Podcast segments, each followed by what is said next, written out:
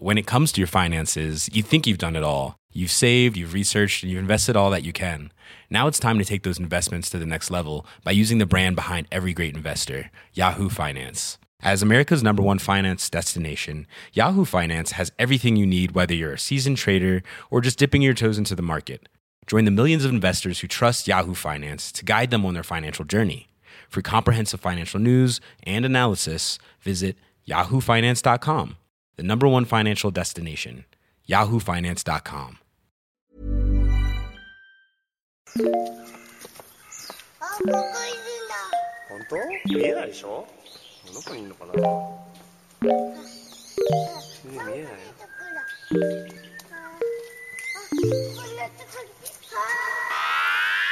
I miss you. What's good, Internet? It's Friday, June 19th, and you're listening to Waypoint Radio, episode 322. I'm your host, Austin Walker. I'm joined once again by Gita Jackson. Hello. Returning uh, to us after vacation Hi. is Ricardo Contreras. Hi, Cado. How you doing? Hi, I'm doing I great. you're I have a cat. You got a cat. You had a vacation. I hear you became a Hanafuda master. oh my god, That's yeah. kind of the whole thing. Uh, that was really. it was a beautiful vacation. We'll talk more Um, about it. Sounds amazing. and a special guest today, Emanuel Maiberg from Motherboard. Hi, Emmanuel. How are you doing?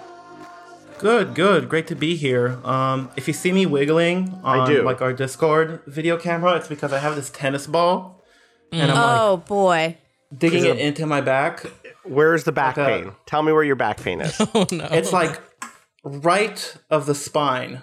It's like middle middle back, right of the spine, and it's like this feels wonderful. What I'm doing right now is really helping a lot. Is this like a sciatica type situation? Or is this like a. Probably. I'm not gonna find out. I'm, I'm gonna give you. Hit me up after. I'll give you, fucking I'm gonna shit. give you a You know. stretch. I'm gonna give you a stretch to do, and if it makes you feel better, then it's probably either sciatica or like pseudo sciatica. I forget what the other version of it's called. It's something like that, There are two diseases. One's called sciatica. One's called just sciatica, but fake. but fake, basically. Yeah, and it's pseudo sciatica. Um, it's like it's not actual sciatica. It's just like, um, damn, you've been sitting a lot. That's, definitely kind of what what, I it have. is. Damn. yeah, it almost definitely what I certainly is. Um, it's also called wallet sciatica or hip socket neur- neuropathy. So Ah. that's or uh, deep gluteal syndrome, which 100% is. Damn, you've been sitting on your ass. Deep gluteal. You got to get up Deep gluteal syndrome is the name of. It's my nerdcore rapper name, actually. Uh-huh.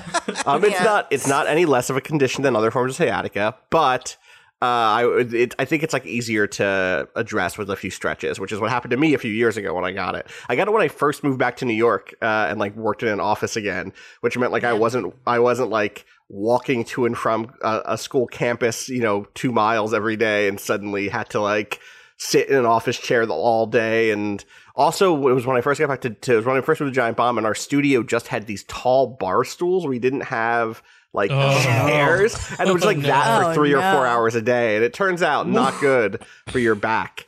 Um anyway i hope your back feels better emanuel. Thank you for joining us.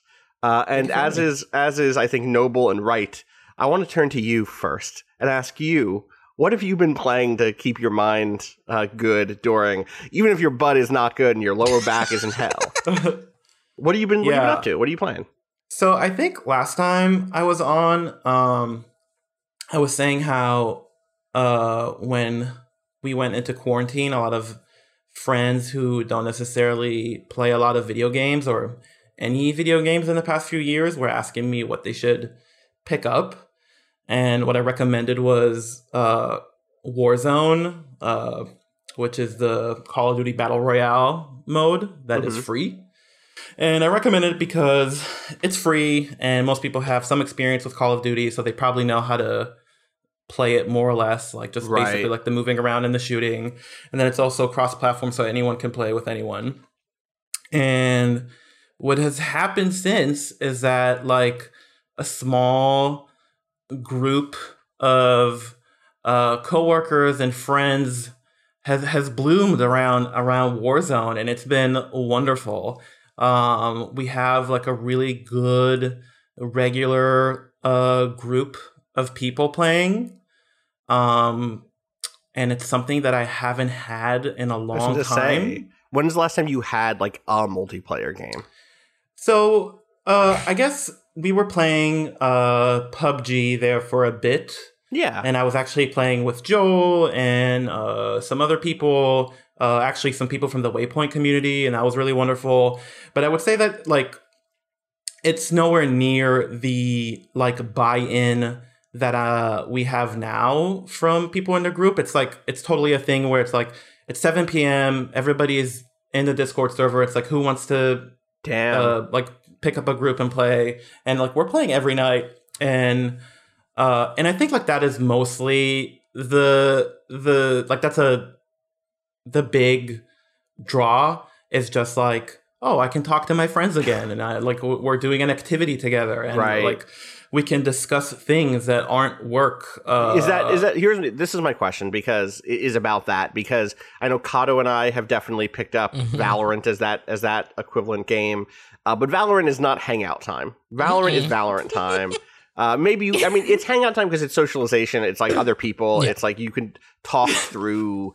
You know, you you talk uh, during between rounds. If someone says something funny in chat, you can like kind of talk about that. But you're not like, well, how was your day?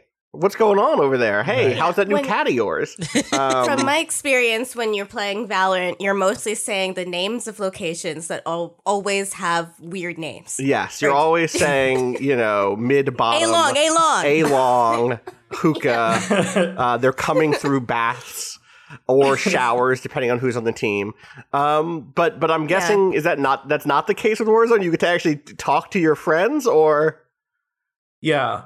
Uh, well, I would say first of all, um, that is probably like Warzone is probably a better game to just shoot the shit. Yeah. Because as you know from playing PUBG, is like there is downtime, like that's sort of built into the flow of every PUBG game. Is like, oh, we're just parachuting now, and that's a good time to chat. And it's like, oh, we're just like going to hold this house for a bit, and that's a good time to chat.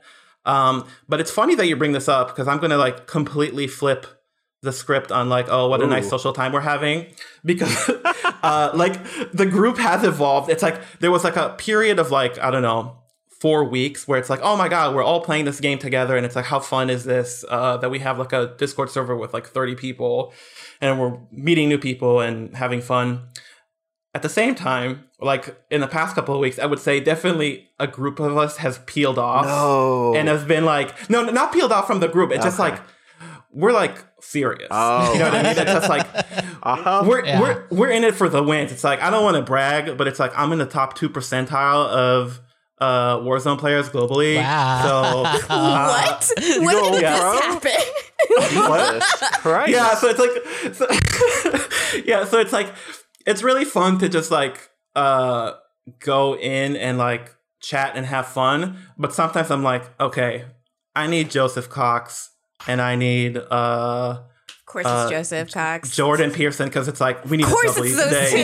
two. You know what I mean? Yeah. Like, Like we need. So it's I gotta get a win today. I gotta actually. yeah, we need a win, Yeah. and it's like then it's like no talk. It's like we we we we are communicating like you know uh, actual Navy SEALs. It's like we don't have time to talk about what we have for dinner. Right. Yeah, Um, this is why I want you especially to get into Valorant because I feel like you, I mean, you're a managing editor, right? You have an organized mind when it comes to incredibly specific tasks. So I feel like you can really understand the necessity of coordination that comes with that game. I haven't played for mad long and I still can see the map in my brain. Yeah. Yeah. uh, yeah. The thing that I find that I find interesting is like it's not just it's not just that like communication modes change when you get better at a game like this. Um, uh, which this happened to me for PUBG. It had, it's happened for me now with with Valorant. Um, is that you there's like an there's like a curve on how much you talk right? Like at, at the be- about the game. At the beginning you don't talk about the game at all. You're just kind of like oh what am i doing? Uh, i guess i see some people you know what's up with your new cat? or whatever. Um you're trying to have a conversation you're trying to hang out. Then as you get more when you get deeper into the game you're like calling out everything. You're like I see an enemy coming through B long. They're coming through B long right now. Like, okay, I'm pick I'm switching from uh from this gun to that gun. Okay, I'm like I'm trying to give as much information as I can to everybody.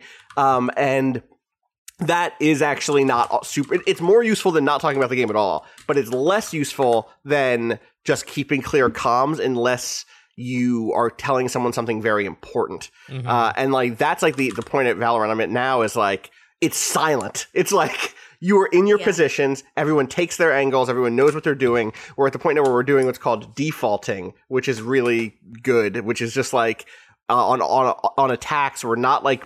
But it used to be the case when we were playing Valorant and Cado, you can speak to this. Gita, Yeah. even when you were playing with us, you could speak to this. We'd be like, all right, let's rush A or let's do like a split B. Now we're like, no, we default. We all pick, we all like go to our spot. We, we gather information for the first 20 seconds, 30 seconds. Yeah. Maybe we try to get a pick.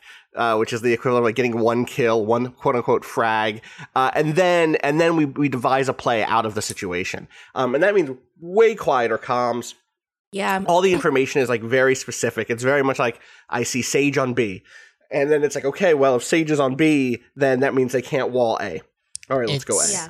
It's kind yeah, of I I did actually experience a little bit of something like that when I was playing Spike Rush with Heather because there's so many games in a row. You do end up defaulting by the end of it if you play a whole bunch in a row. Uh, because you know the small map very well by the end, and you can just know where your character should be just ha- by doing it over and over and over again. It's exactly the thing you're talking about. It's amazing. I remember experiencing this also when I was playing more Apex, where it's just like as soon as you know where you will be and you know that map inside and out, you know if that person's going in that direction, I just need to go over here and you don't need to talk about it. it Yeah, just needs to happen.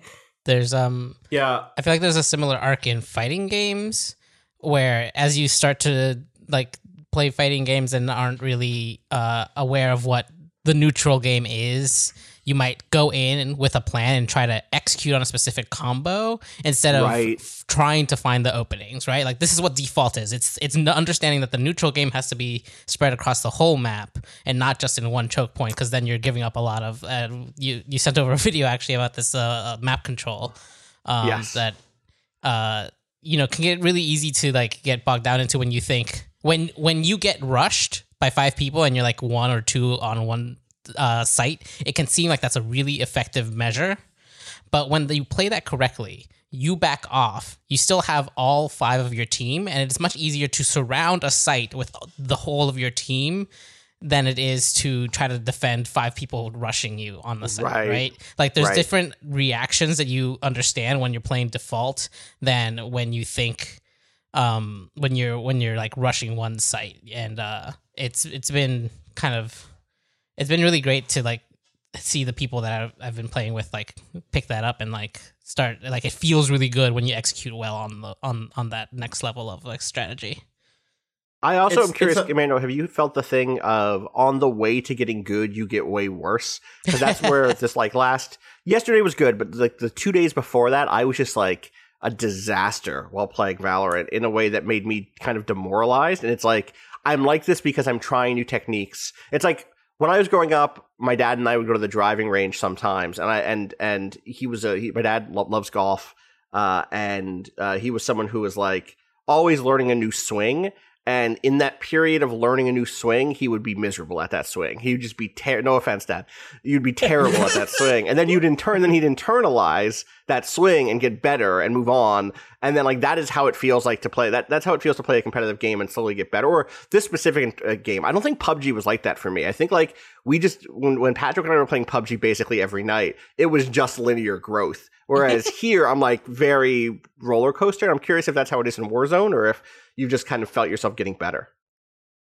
there's definitely it's definitely more like the ebb and flow you describe where you get really good and then all of a sudden you're really bad while you're trying to learn something new i think a good example of that is uh snipers at first for example are really intimidating Sure. it's like they seem really difficult to pull off and then you get good and you're annihilating people but another way it ebbs and flows is that it's like honestly uh call of duty is like one of the twitchiest shooters out there and i really can't compete on that level and i don't think anyone we play with can compete on that level but the thing that i think we are finding success with and is really fun is that we're kind of just like writing the meta in a a successful way where it's like there's a week where so Warzone has uh contracts which are like these missions that you pick up in the game, right? So like there's a mission where you pick up the contract and you just have to go around the map and open different boxes and you get loot from the boxes and if you open all of them then you get a bunch of money. There's another contract where it tells you approximately where another player is and you can go hunt him for a reward. And then one of the most interesting things I think uh, is a contract that is called Recon where you go to a point and you hold it for a period of time and that will show you the next circle on the map. So you can do like five of these recon missions in a row and you'll basically see where the final circle of the map Mhm. is. So there was like a week there where like every player in the game their strategy was to you know do all the recons and then go to the last circle and camp it. You know what i mean? It's like and we we were like kind of uh, uh, uh, uh, on the forefront of that meta and we were like really successful doing that and then everybody caught on and then we we figured out another strategy which is like oh we're going to go really aggressive uh, with these uh, bounty hunter missions where you're just like looking for other players and, and and killing them. So it's like we're not really good. We can't really we're not phase level headshotting 360 no scope uh, players but we kind of just see what everyone else is doing and trying to like zig and zag ar- around Yeah. uh, around that, and that's that's been really fun. I don't know if you can do the same thing in Valorant or it's too structured for that. it's it's it's uh, you know each each patch has brought changes and um but but there, the general the general strategy seems fairly set. Uh, what what's changed the most or what's settled has been team comp, and I think we've just lucked into having kind of people who play most of the best te- or like the the most required team comp at this point, which is Sage, who is a healer, Brimstone, who can like drop smokes. Uh, his sky smokes will give you all the cover you need, as he says. Um, uh, then like some sort of an attacker, and then who else? I I, I think is it Breach and there's a fourth like must have person. I'm forgetting who it is, and and that's frustrating. But but like it turns out we like had that comp basically. Mm, it's, Is I think Sova it's or either Sova or Cypher? Cypher. It's Right. Sova or Cypher. Some it's sort a, of it's, a, an it's a intel. yeah, and I think it might be Cypher, but I don't remember now. But I remember someone said this the other day, and I was like, "Oh, okay, yeah, cool. I'm glad that we just have people who main all of those four of those five, and the fifth one is like a rotation on who do you want to ha- to be your like duelist character, which is a in-game categorization of like attacker, basically. Um, and it's like we we do that, and then like you know we pay attention to like the way. I, I guess maybe the biggest example of this is just like how the fuck do we play this new map that dropped? A new map dropped like two weeks ago with the launch of the game, or three weeks ago, and it was just hell. It was just like this is a nightmare to play on. I feel like shit every time we play it. There's this huge open courtyard in the middle that's impossible to hold, or felt impossible to hold. And then Cado, I guess it was before you went on vacation, we had that one night where it just Yeah. kind of clicked into place, and I was like, yeah, okay, this feels good. Yeah, we Um, figured we like ended up figuring out what the sight lines were actually in that big open space and like understanding the different angles in that like really kind of broke it all open because that middle it's so dangerous to walk into that space. Yeah. Uh and it it kind of felt like there were too many sight lines, but you know, once we kind of sat down and took a real hard look at like, oh, actually from here I'm only I've only got two angles I, I need to watch and you know, Yeah. that really helped a lot. Um, if I can tie this to another game I know one of us has been playing, and, and I'm kind of doing something very particular here, which is I know we have some chill games to talk about, but right now we're in the like action zone. We're in the intense zone. Gita, I know you've been playing a game that is very action heavy, and I'm curious what your arc has been with that in terms of like internalizing the, the, the controls and internalizing the rules and like getting better at it. Uh, do you want to talk to us about Hades? oh my god. So I don't know what came over me. I was thinking about It- was it the hot people in the game Hades, the game that's filled with fucking hot people? Because that's oh what my came god. over me. Okay. It's, it's- they're so everyone's so hot and I used to be like way horny for the Greek gods when I was like just hitting puberty. Yeah, We were doing that section in like history class and then I was like all these people have sex all the time and I can't stop thinking about sex. Mm-hmm. so let's just dive into this. Um, but no, I was thinking about our friend Dante Douglas, who now works for Riot Games and has written in various places doing various different things. Um, he was on a charity live stream with me a few weeks ago for Black Lives Matter, and he played a bunch of Hades, and I just over a couple of Mm. weeks there that that thought just stayed in my brain. and was like, wonder what that game is like because I I bought it when it launched when it was announced in early access. It's like one of the few games I have in the Epic launcher, uh, because I got it over there when it was Epic exclusive, Right. and um. I got it and I was like, at the time, I was like, so I love Supergiant games. I love Transistor. I love um Pyre is one of the best games I've ever played. Pyre's I so really fucking think good. Pyre is just good on another Pyre Emanuel, if you don't know. Um, it's basically just NBA Jam, but with feelings. It's like if NBA Jam was a visual novel. Yeah. it's really, really good. I Do think people not would have feelings it. about NBA Jam? There- I have major feelings about NBA yeah, Jam. Pyre's like No. NBA Jam if there were ogres, and also you could make the ogres sad or happy based on your decisions. Has So Bill And Clinton in you're it. also doing a like a large structural change and revolution towards an oppressed underclass. yeah, uh-huh, yeah. Yeah, also, it has also one happening. of the best moments of voice acting in. Or uh, like it- it's it's a it's a gimmick moment, but it's the fucking coolest gimmick moment in a video game I've ever seen, and that's all I'll say about Yeah. that. People should play Pyre. It's got it's got an announcer like NBA Jam, except he's got this old timey like like he sounds like an evil British judge. I think Yeah. I would say. Yeah, which I think the NBA should adopt. Uh, Yeah, yeah, and he's rooting against you specifically, which rocks. Like I love every time you play it. Anyway, Emanuel, you'd love it. So, um, Hades is their game that's a roguelike, essentially. Yeah, yeah. Like it, it's really difficult to describe it as anything else. It's a random rooms every single run. You get random powers, and you can level up like your character's base skills, but not the the weapons permanently. Right, so you can get more chances to do death defied, which is something where if you die, you can um, come back with half health. Uh, and you can level up the amount of like you have these gemstones that you can throw at people and like they do more damage when an enemy is holding a gemstone etc etc there's a lot of moving parts but basically you are starting a run fresh every single time and it's like an act. It's like a Gungeon style thing, which I'm Yeah, saying just yes. to tease uh, motherboard EIC uh, Jason to come play Hades. Um, oh my god jason would love hate because you can also be so nice to people in hades Wow. you would really en- you can pet a dog in hades love to hear it. Love to hear it. Jason, you can pet a dog. Um, but you can also there's a maid named Dusa, maid Dusa. I love her. Um, but I bounced off it the first time I played this. I thought it was like, wow, for a Supergiant game, I really couldn't fuck with. But now I feel like I've um. I used to just have a really extreme confidence problem when it came to games that were hard and like all things that were Yeah. hard. Because I was, you know, a smarter kid growing up, which meant that the things that came easy to me, I leaned into, and the things that were it took any effort at all, I was like, why didn't I just do the things that are easy? Uh, and that took a long time to grow out of, and it, it extended into video games. And I think pushing myself to play more games that are technical based and play more competitive games meant that I wasn't afraid of the sort of gauntlet of Hades, which is that you try, you eat shit, and then you have to try again. Yeah. Like you look at like Transistor, this one uh, in the codex, you will reveal more parts of character bios based on how much you use different like weapons or talk to certain characters. Um, it's a little bit less sort of plot essential than Hades than Transistor was. I feel like they figured out how to do this thing.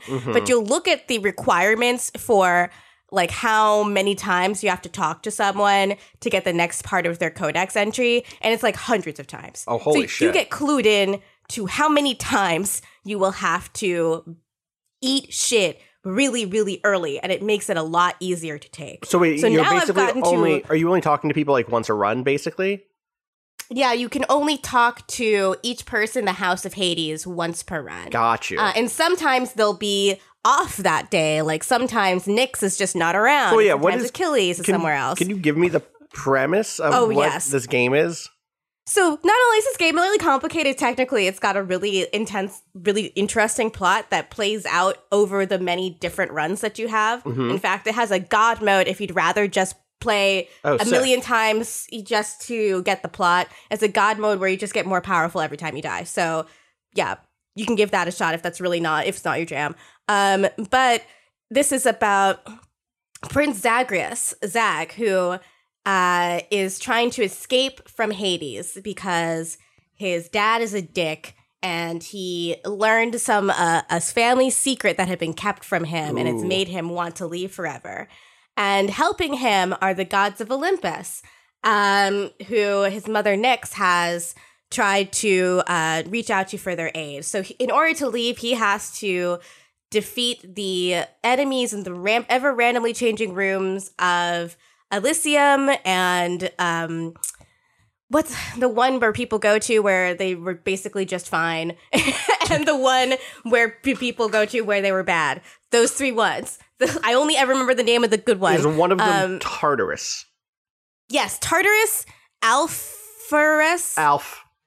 Alf. Alf. They go to Alf. Alf, Alf. the, They- Alf yeah. the yeah the alien Alf. Um, you go and talk to him for a while, Yeah. and then you go to the, the the movie Elysium. That's the last stage. Yep. Um, Perfect. perfect. Um, but yeah, I um, so like that sets up the whole like enter the dungeon, random dungeon rooms, run thing. Uh, it's it's clever in the way that it, it levels up. I really like all the different kinds of enemies, but I also really like the way that it challenges you to just change up your playstyle all the time. Um, you get certain bonuses for using a different weapons, uh, blah blah blah blah. But like mostly, what's fun is seeing the weirdest builds you can make based Yeah. on the aid that the Olympian gods give you. So right now, literally, I'm right before the first boss, and I've the first boss is your ex girlfriend Megara, and I've now lost her so many times that like other characters in the game have been commenting on it. No, no. Besides, like, "Hey, old Meg's giving you a hard time, huh?" And I'm like, "Shut the fuck up, Uncle! Like, come on." You know that this is a hard relationship for me. yeah, and I beat her twice. Okay, Yeah, so it's really you know like it's it's not like I can't do it. Yeah. I just like listen. She's been being really personal. It's getting to me. um, but it's uh. So right now I have this. I have all these special boons that make my attack um, have more damage. Every time I get uh, hit by something, I cast weak on the other enemies, you know, like around me, making them more vulnerable. And I also have turned my my cast ability into like a heat-seeking death arrow. Okay. Um, and on top of that, I have Poseidon's Call ability, which means when I get a certain level of da- amount of damage in a level, I can press F and I will turn into like a, a, a watery wave of death, essentially. I'm impervious to enemies and I can just kind of run into them to hurt them. awesome. Um, and then on top of that, I got I leveled up my special. I'm using the the boxing gloves also, which I've been finding really really fun. So I've got um there's a bunch of really wacky weapons in this game. Like there's a sword and there's a spear and there's a shield, like basic stuff. But then you get like the boxing gloves.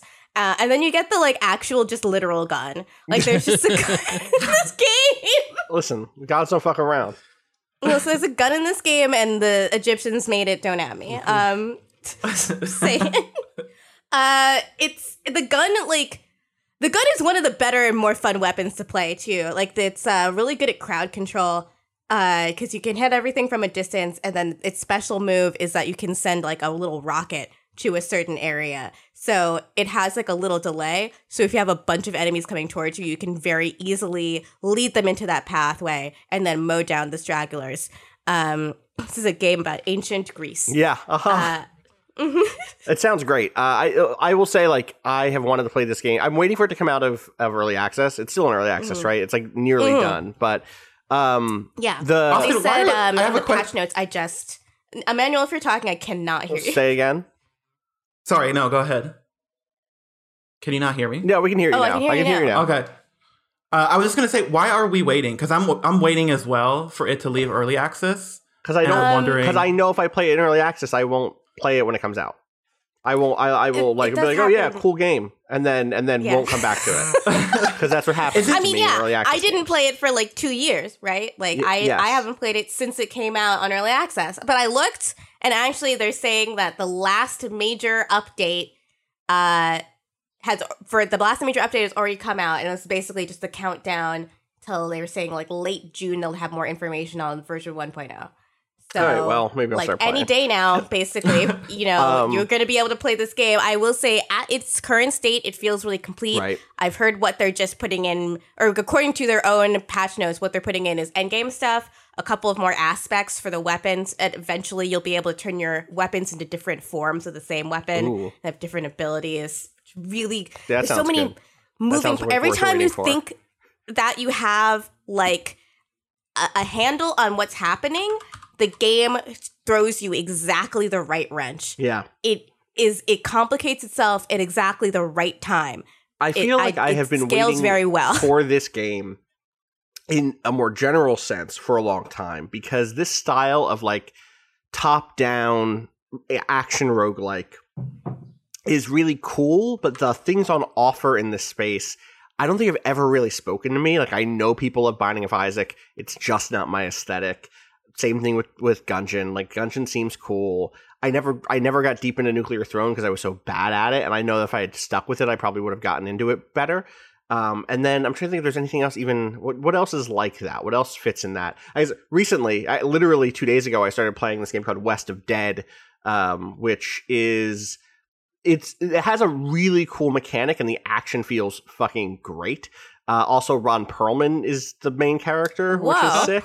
Um, you're like Western Ghost Rider. You're like a dude with a flaming skull head and like a cool red like cape uh, in the wild in the undead Wild West, I guess. Um, and it's like a twin stick shooter, um, but you're and so you play with a, a controller. I guess you could play with mouse and keyboard, but I was playing with a controller. Um, and the the big the big mechanics are that one you can take cover behind like you know ancient sepulchers and stuff. Uh, not ancient, but you know ancient if they feel ancient, even though they're presumably not that old because the, the, it takes place during the Wild West and they ain't, they ain't ancient sepulchers of this of this build in these locations. Um, but you, the big thing is that like you are there's almost like a lock on with the combat, and you have guns, and the guns, um, the rifle like gets more accurate and does more damage if you hold down the right trigger. Um, you're like there's a dodge button, and it's it's very like it's om- some of the combat feels very John Woo. Some of the combat feels very like I'm going to dodge behind this coffin and hide behind it. I'm going to slide behind this wall. I'm going to like bounce from one piece of cover to another. And that's like a different, and it's all very, very fast paced. So it's a, it's a lot different than what I expected in terms of like the gameplay. And I like it, but I, I actually don't think that the, I think the perspective is not very good. Um, I think like it's, it's not super good at like communicating the space. I don't know that the maps are that exciting. Um, and so Hades has like defaulted to the one of these that I'm super excited about because I love how it looks, and because it's Supergiant, I bet I will love the world and the voice acting and everything else. Um, and so I'm I have been kind of waiting for one of these, been waiting for one of these Yeah. for years now, and um, uh, what it sounds like it'll be out soon, like fully. Yeah, my thing with with Supergiant is they always trick me into playing a type of game I never thought I would like to play. Totally. With um with Pyre, it was like a sports game. Once I understood it was NBA Jam, it became easier. Yeah, but they were yeah. like really, really hyping the sports game level of this, and that wasn't quite my thing. And Transistor, I, I mean, that kind of gameplay was just very foreign to what I was playing at the time. Right. I don't think I can't remember the name of their first game because I'm a sleepy Gita that's been packing Uh, quite a bit. Bastion.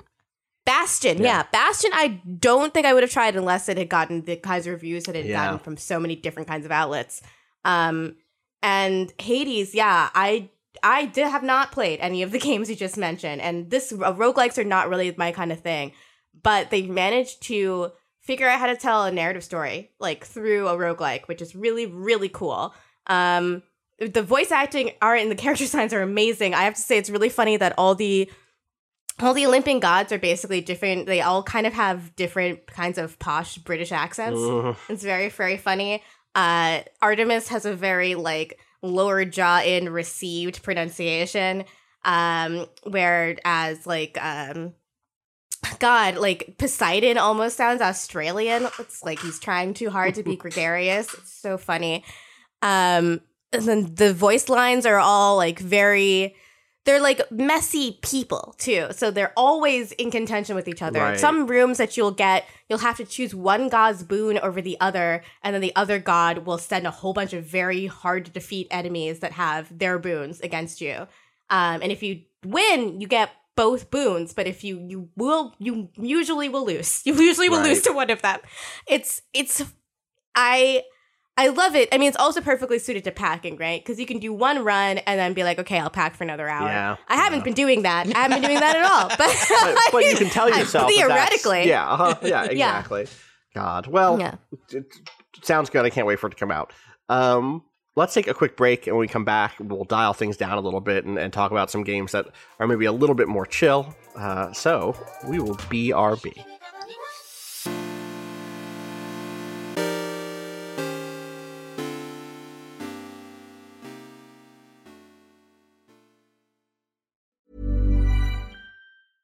Ryan Reynolds here from Mint Mobile. With the price of just about everything going up during inflation, we thought we'd bring our prices down. So to help us, we brought in a reverse auctioneer, which is apparently a thing. Mint Mobile unlimited premium wireless. Ready to get 30, 30, bit to get 30, bit to get 20, 20, 20, bit to get 20, 20, bit to get 15, 15, 15, 15 just 15 bucks a month. So, Give it a try at mintmobile.com slash switch. $45 upfront for three months plus taxes and fees. Promo rate for new customers for limited time. Unlimited more than 40 gigabytes per month. Slows. Full terms at mintmobile.com.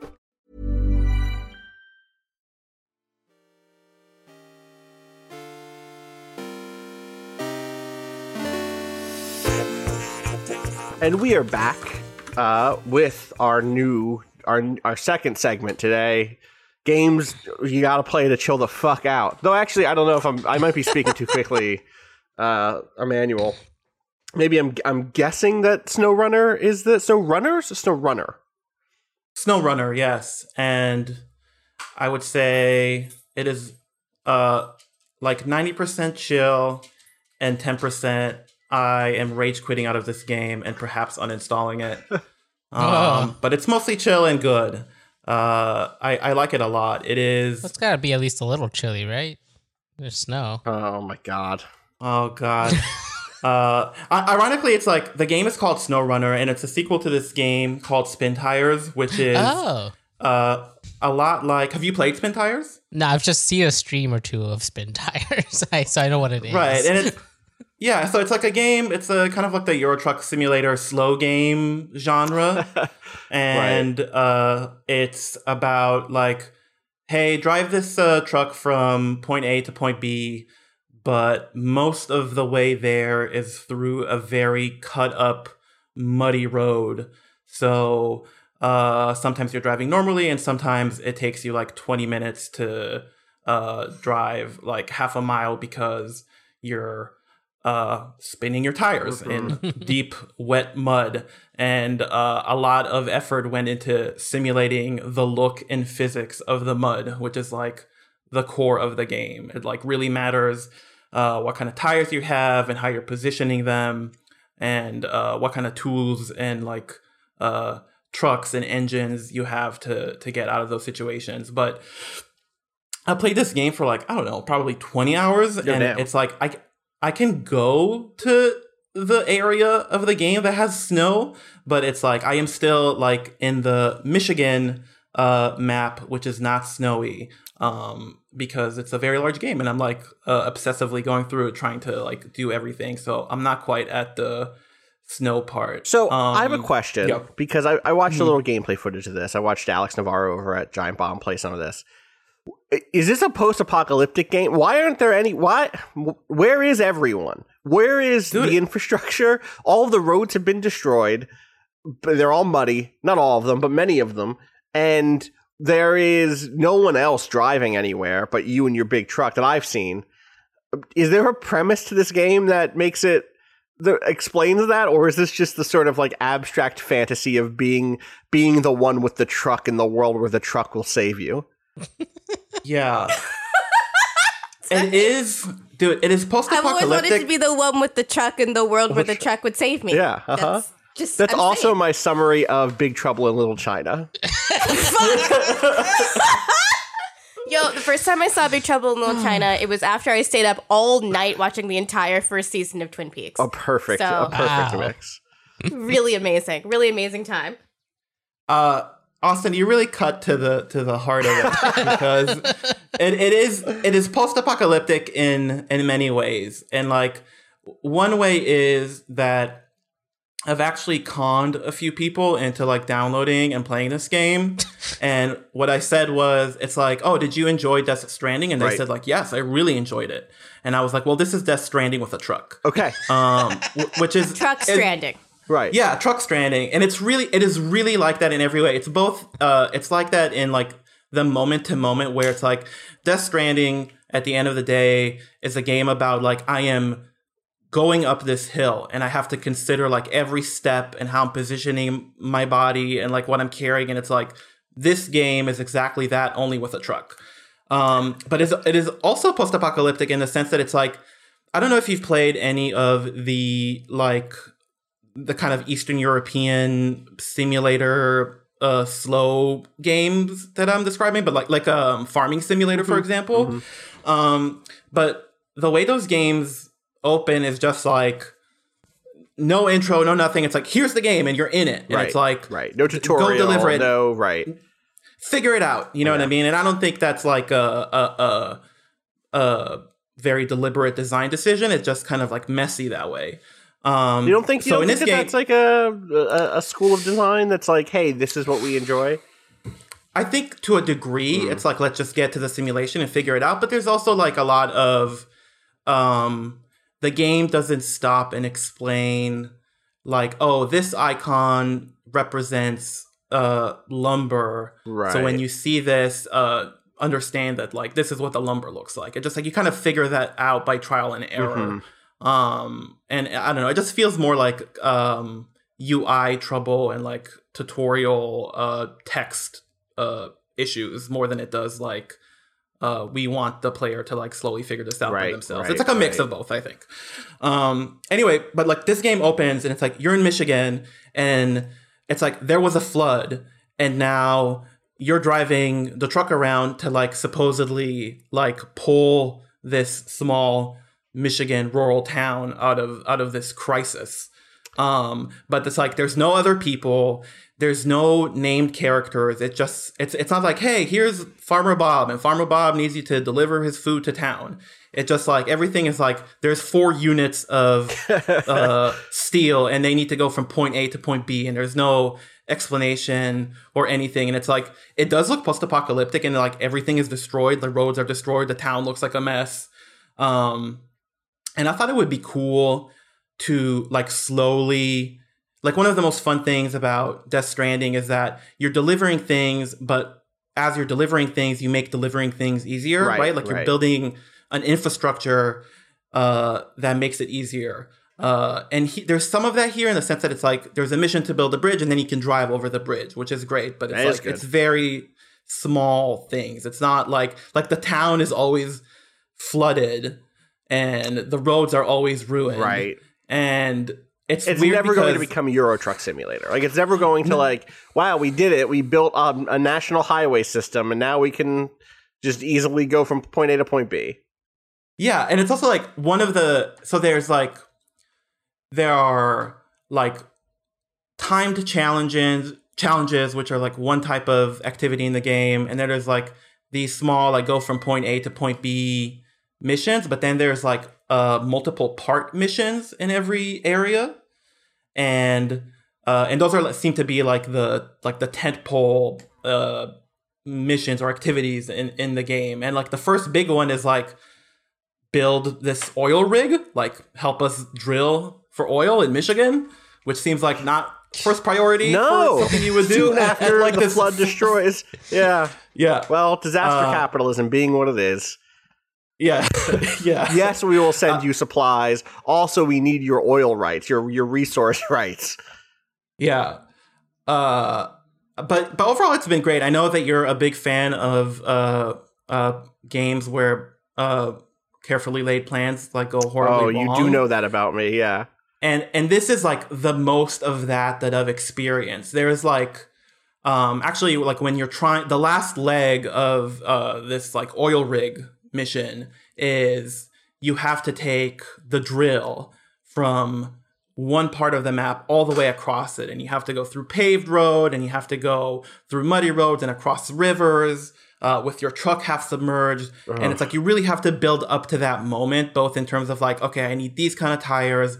I need um a, a, a strong winch. I need a crane. You need all this stuff, and then you kind of accumulate that by like doing other missions, collecting money, getting the stuff you need, and then like you carefully have to plan out your uh way to the place where you need to deliver the drill because it's like it's literally the truck is literally so big that it's not going to be able to to make some turns or like go through some roads. And it's like I've spent like I don't know altogether like I don't know 3 hours like planning and building up to this moment. And then on the last uh turn my truck just tipped over and the drill fell off. And it was stuck in the mud and it was like okay calm down. It's like it's gonna be all right. I'm just gonna get another truck No. and like help pull the, that truck out of the mud. And it's like i spent another 20 minutes like going out getting a truck driving it to that location. And as i'm trying to winch the fallen truck out of the mud my new truck my rescue truck also tipped over. And now i have two trucks tipped over in the ditch and it just like the game is basically that so right. it's like right. yeah I so I've been watching gameplay as you've been talking, and there is I so far the, the person who I'm watching has been like doing fine. Has been get up, just got stuck in the fucking swamp. Um, the they each time that they get stuck, my entire all my muscles seize. Like my back just completely clenches. I feel like deep anxiety. Seeing the truck sink into the mud and being like, "How are you gonna get out of this one?" just hurts me. So I think it's. I, I've always been someone who's like, I can watch someone play this game and or actually maybe i'm wrong maybe i would be better playing this game than watching it because seeing it and not being able to like help or like try to affect change is really really stressful to Yeah. me I find with games like this, even if you suck while you're playing it, at least that tension is gone. So you like know what happened that caused this person to get stuck in the mud. right. And so you're not just like, let me help, let me help, let me help, let me help you. and also how can i even help? This is a nightmare situation. Um Yeah. so wait how is the how is the snow part? Have you you have you not even gone? You're not even checked out the snow area I've I've tried it a little bit, but honestly, I feel like you know I need to put some chains on my tires. I don't know if you've ever driven in like very snowy Sure. parts of the country, but it's like that when snow season is here, you have to put your chains on. And it's like i live in don't canada quite so i know that's a whole Yeah, there you go. yeah right. So it's like I don't quite have the gear for that. hmm Um, but I think I'll stick with it and do it. I will say, um, as a tip to people who want to try it, and also as a tip for life in general, um, it's like if you're in the mud spinning your wheels for like half an hour, like you're probably doing the wrong thing. You know what I mean? It's just Yeah. like yeah back out and try something else. It's like it's not it's- gonna it's just suddenly go well. right, right. You can't just force it. I really needed to hear that right now. Thank you. Uh huh. Uh huh. No, I think that's like I think that's a good. I think that's like a one of the things that makes these games really good from from watching them is that like these are not despite being games about trucks, they treat trucks as nuanced tools and not as big. I mean, you you are brute forcing yourself your way through you know the mud a lot. You're like you're doing things that other cars couldn't do but when you hit a dilemma the solution is what tools do i have at my disposal? How do i look at the the like the geol the geometry and geology around me differently? Is this is this entire thing like busted because i forgot to measure twice cut once and like i was just gonna wing it on my way to the you know the oil derrick build site or whatever and instead i should have looked at my map and plotted out a route and like that stuff is cool to me i like i like games where preparation is rewarded and, and, and stuff like that so Yeah. I'm you know I'm also like embarrassed to say this, but it's like I am more like cognizant of like trucks now. Wow. so it's, wow. it's like the game has um uh these like you know when it's loading or something, it just it's like giving you trucks facts. truck tips you know. truck, Truck- yeah truck, facts No, like tr- tr- facts. Like it's just like, hey, this is how many people in America uh, have jobs that are like directly about driving trucks. Or and it's like, and this is how many like I don't know things uh, trucks do in our society, like deliver food and whatever. And it's just like, I mean, a it's true, where it's just like driving trucks is a huge part of our economy. Yeah. And then I don't know, I'm outside and I'm seeing like the truck like roll up to my uh, grocery store and delivering food, and I'm like, You're like, Yeah, hell yeah, you and me That's a a. That's a nice truck. And then I'm like, yeah, like I'm, I'm nodding, like I know what's up. Yeah, you're like, yeah, we got this. We're the ones who make this economy go, aren't we? yeah, dude. People you, people don't see us, but we're Yeah. here. Yeah, you're an essential worker too. You know, that's right. Yeah. God. Fucking damn it. Uh, well, uh, can I here here can I pitch you the the kind of slow game du jour for me, uh, and and y'all can tell me if if this is more or less stressful. Um, there's a game that just came out called Hard Space Shipbreaker. It is in early access. Wait, that came out. Uh, that's in early access. Yeah. shit. Uh huh. Um, Everything happened while you were gone. yeah, you left now. Now it's it's time to cut up spaceships. yeah. A hard space ship shipbreaker, uh, which is a name, I guess, uh, is by Blackbird Interactive, which is the developer of Homeworld and Homeworld Deserts of Kharak. And I believe it takes place in that universe, which is like a kind of cool sci-fi space opera universe. Space opera is probably wrong. It's a little more hard sci-fi than that.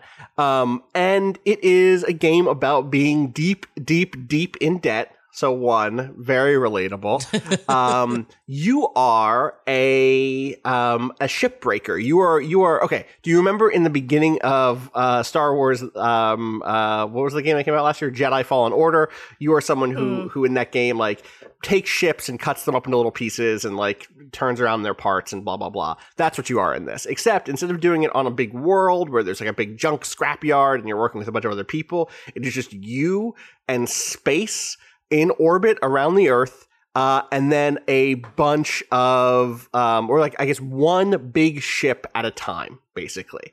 Uh, and you have a few tools to do your your business. Um, one is you have a spacesuit that has a backpack, like a jetpack on it, that lets you kind of move around in in, in 3D space. Um, you have a grapple gun um, that is like kind of like a it feels like a bungee cord almost. It feels like a bungee cord gun that you could shoot out and then grab the like grab a piece and like toss it around. But it's not very at least at first it's not like a particularly um strong pull. So you're not like you're not grapple hooking your way around. You're not very easily moving things around in 3d space or anything like that. Um you have a cutting laser and eventually you have a cutting laser that can uh and pretty quick actually that can split into kind of like a vertical beam or a horizontal beam that kind of like goes like bzz, like a buzz saw basically in both directions um, and your job is to approach these ships. You you kind of have these. You get a contract from this. Okay, actually, let me, back up because this game has an incredible opening. The opening of the game is you like in your apartment that has the sounds of like a cyberpunk dystopian cityscape around you, and you're looking at your computer screen, and your computer screen is like you got an email from the shipping company, the, the Lynx company, the, the ship breaking company. You got an offer to join. Do you want to take it? And you just hit like yes, uh, and they're like, all right, cool. To agree, um, here are the terms. Like you're going to go in debt about a million dollars to them. It might even be a billion. It's like some outrageous amount of money uh, just for the opportunity to work for them. Uh, you have to agree to never join a union or any sort of other labor organization. You have to agree to vote for this particular candidate in the next election. Uh, and like a bunch of other like drug use, you know, uh, uh, you know, demands and blah blah blah blah blah. Um, and and you're like, yeah, I guess sign me up. This is the shitty world I live in now.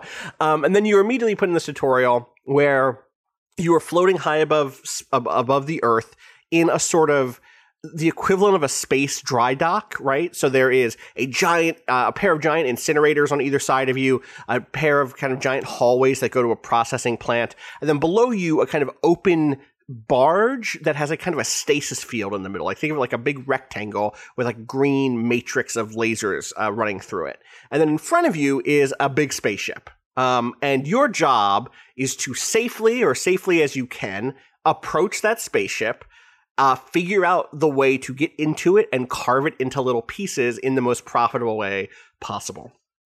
There are certain things that are worth more than other things in a spaceship. So, for instance, the raw, like, um, you know, aluminum that makes up the shape, the, the spaceship's shell is not as valuable as the nanocarbon, uh, like armor that goes around it, right? And so you, part of your job is like, well, how do I separate the nanocarbon from the aluminum? And the answer is you have to find cut points. And to do that, you have to go into this like very cool different vision, vision mode that can scan everything. And it goes into like, extremely like not even Tron, but like you know late '80s, early '90s like 3D visioning thing where everything is kind of flat shades. The the structural elements are, are orange. The places you can cut are yellow. It's very pretty.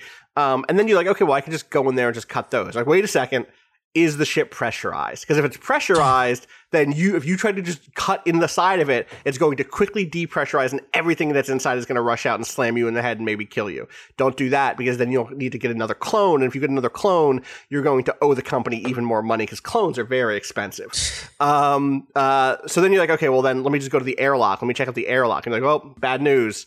The airlock is fucked. the airlock is actually like busted on this model.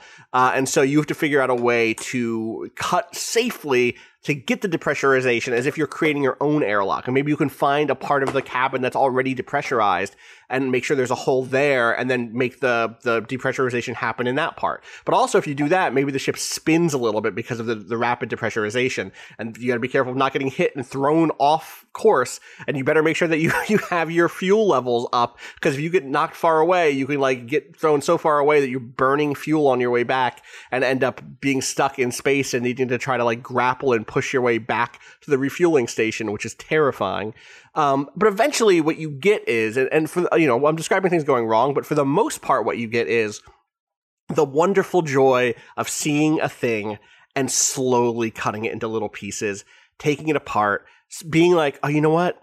This glass is worth more money if I cut it away from the cockpit and send that to the furnace instead of just sending the whole thing into the processing plant where like yes they'll get the computers but they're just going to throw this glass away um, and so you just get this just incredible it's almost like the it's it, the feeling to me is a lot like building something even though what you're doing is taking something apart mm. um, it's very much like the sense of building legos or a model but it's like it's like the the same thing as like building a gunpla or something in that what you're doing is paying a lot of attention to the way things are connected and the way things are like put together in specific ways.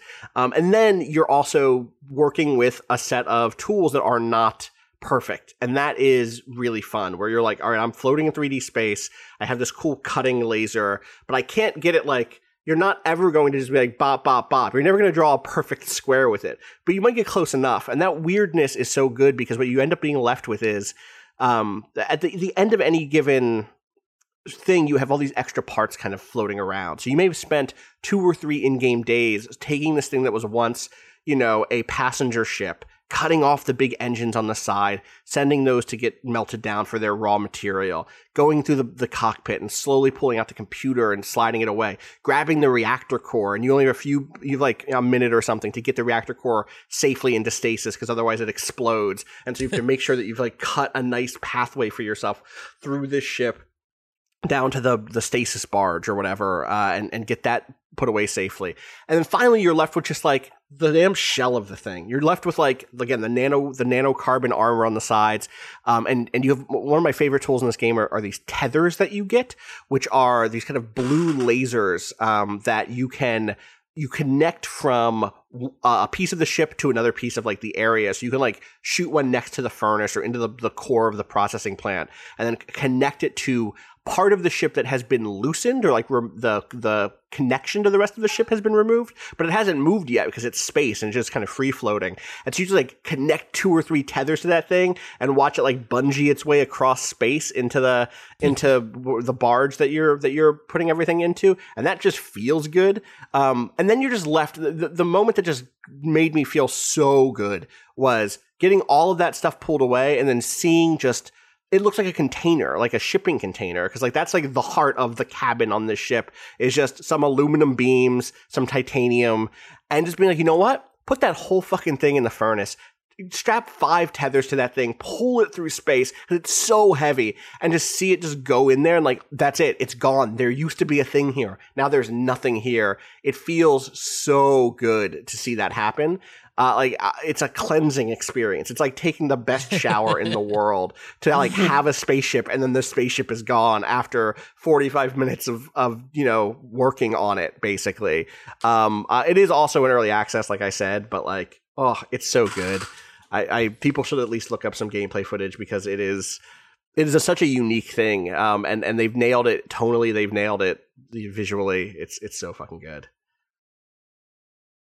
Um, That sounds How much of video game the sounds good. Great. Austin. thank you, thank you for letting me. how much of Yeah. the homeworld stuff narrative like do you see? Because I'm actually like I love the I love the homeworld fiction. It seems pretty. I, I I don't think that it's. I don't. I don't think that it's a big thing at this point because, in fact, it, it must not be right because the whole thing with Homeworld is that you've lost Earth, right? It is, but it's like the way they've built that over like uh Homeworld one and two and the expansion pack is like they they they find it again. Like they oh, go do they go back? Well, then okay. Well, Yeah. then then yeah, I'm not sure, right? Like there is a big shipping company that you work for. There are characters who talk to you. There, there's a character who's like your handler who you talk who uh, talks to you. I think it's like again, it, I I expected to come into this with the thing you talked about with the farming sim vibe of like, all right, here you go, time to kick it off, and you're just you're just doing the damn thing. Get in there and start pulling these fuel canisters out or whatever. Um, uh, but instead, I I you get this like really nice narrative intro, and, and you kind of get a sense of the stakes in the world and and kind of the way this is for everyone else who who does this job. Uh, you definitely hear that like the last guy who did this, you know, uh, or not not the last guy. Your mentor used to do your job, but then something happened with one of his clones, and now he can't do it anymore. He's like, oh, the less we talk about that, the better. And I'm like, I, how did your clone break so bad? What? What do you mean?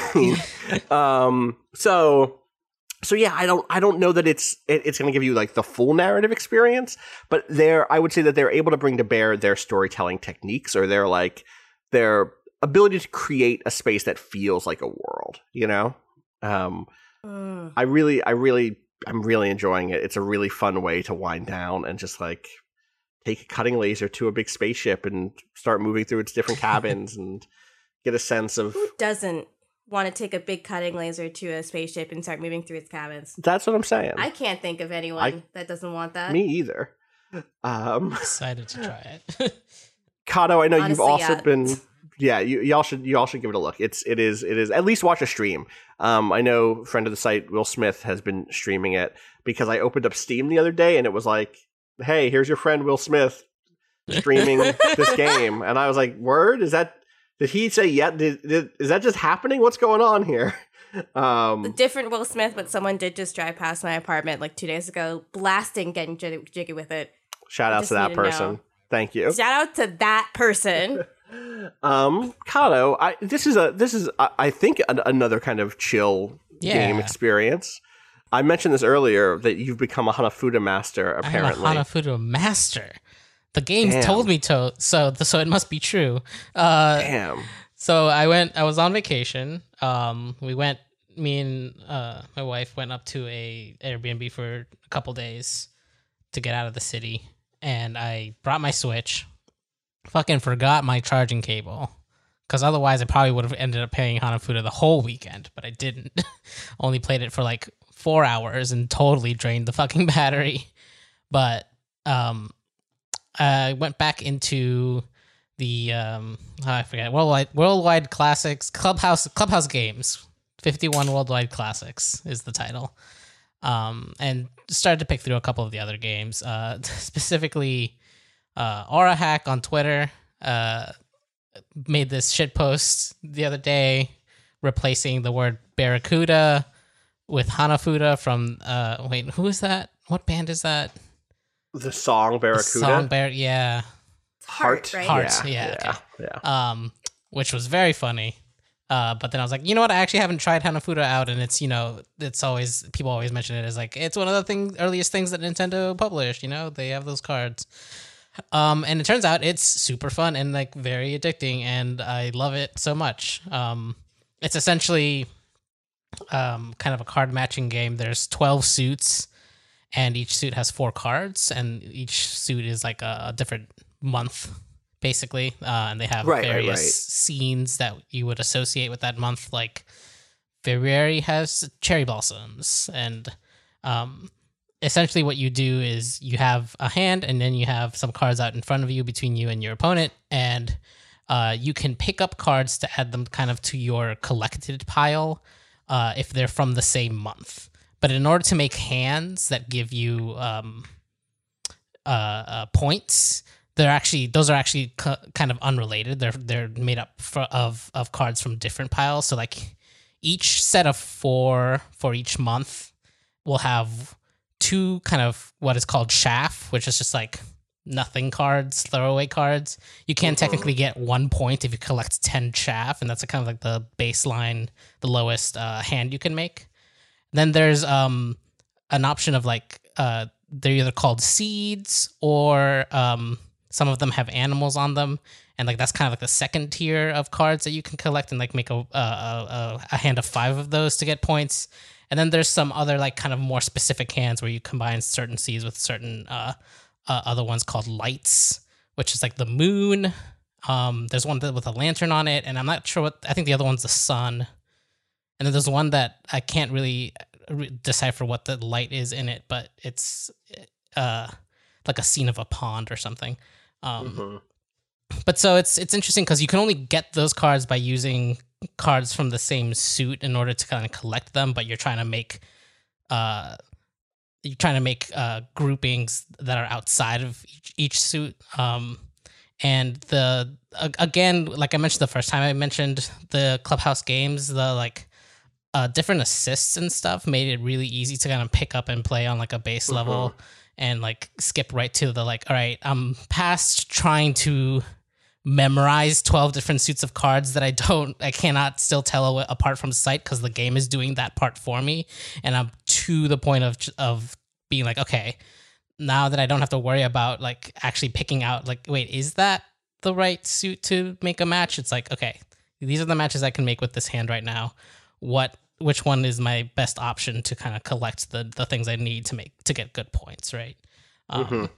And i just yeah i got deep into a hole um uh monday night and ran out my switch my switch battery which apparently it's a good for like four hours of hana like serious hanafuda play um, but i hit master I, this is the first game that i mastered uh, each game comes with four difficulties normal hard challenging impossible and i was able to beat the impossible ai in hanafuda in those four hours Mhm. um, which was which felt great nice. but also Congrats to you. Don't forget your switch charger when you go away a place. I Yeah. literally I wrote a tweet about this. Just, I've just done like this. I taught I like you know you grab it off the dock, you toss it in your case, you're like perfect. Yep. That's it. That's the That's switch. it. That's all I need. Nope. not not Well, if you want to play for say is- more time. Yeah. If you here's my suggestion to you is get another USB C cable Yeah. and just put that in your bag at all times. Yeah, that's because then you could I need to always charge it off a laptop or off of you know uh, uh, even like a I think like an iPhone like or like a you know wall mounted USB yeah. block thing. Yeah, yeah, yeah, exactly. Totally. I need to get one of those extras and just leave it in the case so that I Just leave it always have it. That's what I do with all my least. other like electronics. I have an extra like floater Mhm. cable that I keep on whatever bag I'm usually using. Um, but yeah, it was a very chill and great time playing Hanafuda for many hours. Nice. um, Cado, I, I would be remiss not to bring up the other important thing that you were Yeah. supposed to talk about. We wanted to talk about oh last yeah, week. Uh, the chillest of all of all chill games. uh huh. Uh, Rob isn't here to stop you. Destiny 2. Oh, Destiny is good again. Is it? Uh yes, it is. Here's the thing. believe Okay, it's you. good. I'm just It's good to me. To okay. me, That's all that Um, matters to me. Cado. Yeah, right. It's so um they're back to a kind of form of storytelling and uh, uh mission design that they used back in Shadowkeep. Um where each week there's a new kind of quest line that has different bits of you know there's like a opening mission and there's some a little bit of grindy bits in the middle that aren't too bad and then there's like a, a- an ending mission that gives you a new set of lore and all of this is voiced they have um basically the story right now is that the the the darkness the the uh, unknowable like evil supposedly that caused the collapse of society and left humanity living in, in one city on earth uh, when they used to span you know the entire solar system with uh, different colonies and stuff Which I have my doubts about, but we'll save that. uh, right like I have some theory. I have some theory. Oh, okay, hold on. Let me just explain what's happening right now. Yeah, yeah, yeah. The darkness Uh-huh. is Yep, back. I'm excited. It is. It is in in in these form of these like pyramid looking ships. Uh, we got a glimpse of the first one of those. Uh, back at the end, actually, the end of Destiny Two, like the main campaign, two fucking years ago showed us an image of a pyramid ship like from a distance. Um, and so they've been making a long journey to our solar system, and they're here now. Um, and immediately, uh, there's all sorts of great moments because basically what's happening is, um, we're getting Eris Morn, you know, uh, favorite, uh, you know, dark darkness soothsayer, Yeah. uh, and the Drifter, who is a more recent character who also kind of dabbles in the darkness, but mostly in order to like run scams and get money. like, um, Is that his deal? Because I like I know he did the. Yeah, okay, I so didn't like know what Gambit. his end game was. Yeah. No, it, it it definitely r- feels like uh it's just like him getting by. He's like getting engrams and like getting it's like his way of getting power is like through manipulating the darkness and getting guardians to kind of fight each other. Um, and he's figured out a good scheme there, and like that's just kind of his character too. Is like this fast talking con man, and you're getting them because they've had experiences with the darkness, kind of being the f- the point people for this expansion, which is, come, is some pretty fun like interactions having the like really kind of verbose and like slow talking Eris Morn like throw shade at the drifter in certain ways where he's like it's, it's it's a good they, they have a good chemistry. Um so those parts have been fun where like the new um there's a new um uh what's it called? A public event that is kind of like the main focus the the, the main repeatable activity uh in this season. And um it's basically the drifter setting up one of his pods that collects darkness energy under so you're you're you're dunking motes of darkness the way you would in gambit but kind Right. of out in the open world and there's Cool. like increasing levels of uh difficulty and a couple of special mobs that like are a side objective to make it turn to a, a heroic uh, version, which makes it even harder. You can get better rewards, the the kind of normal stuff you expect from uh, public events, but uh, kind of pushed to the nth degree. Like they're the the last like tier of the like there's like four levels of difficulty, and like the last tier is kind of almost at the like level max, which you usually don't see in public spaces because they want to keep those spaces available Open to everybody. Yeah. Sure. yeah, so like someone low enough level walks around and like they're just gonna get got by these things walking around, but um, it's it's it's um it's fun and you know it's difficult in the right way where you're like you're you're not completely locked out if you're not max level, but uh if you've been keeping up, you like you can still uh engage with it and um at the end of the quest lines, there's also a moment that you have where one of the pyramid ships is parked on Io, which is the last place before Earth that the traveler started to kind of terraform. Um, and so there's this spot, which was like the last spot the traveler touched before the traveler made made its way over to Earth. And what has sprouted there is this kind of like weird fantasy looking ass tree um, that the darkness has decided to set as its drop point for these like message dead drops that they're giving us.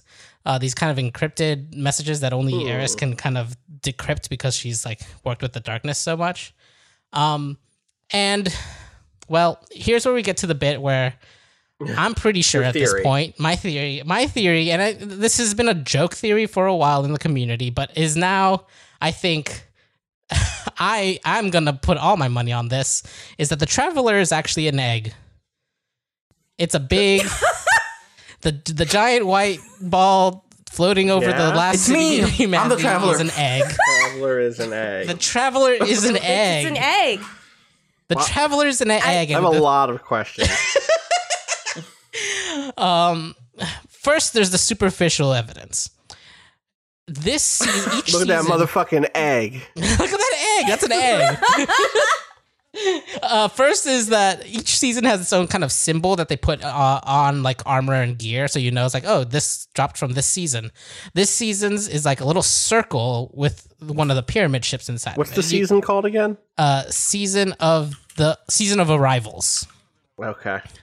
Um, Hmm. What's a bigger arrival than an egg uh, the arrival of a of a new life. Something being born is an arrival. Um, True. There it's like it's like got one of the pyramid ships in a little circle, and it's just like you know that looks like a you know they The pyramid ships are the design. darkness, are Yeah. like the darkness ships, right? Like they are literally pyramid shaped Yeah. spaceships. Yeah. Um. Big Necron energy. There's also My Warhammer fans out there. right. Those are the are those wait are those the the zombie ones? Yeah, they're the zombie ones. They have big black. They have. They are. They are the darkness. Okay. Uh, they're not the darkness, but eh, Um, the next thing is that they um they announced three the next three expansions for the next three years, the like big fall ones that are like usually Yes. the biggest ones over um uh on a stream, and the the one three years from now is called Destiny Two Lightfall, and let me Uh-huh. grab the image for that. Lightfall, like Nightfall, but which are the weeklies. Yeah. Except, what if we're running those against the Traveler, who's supposed to be made of light? Right. Uh huh. It's all making sense.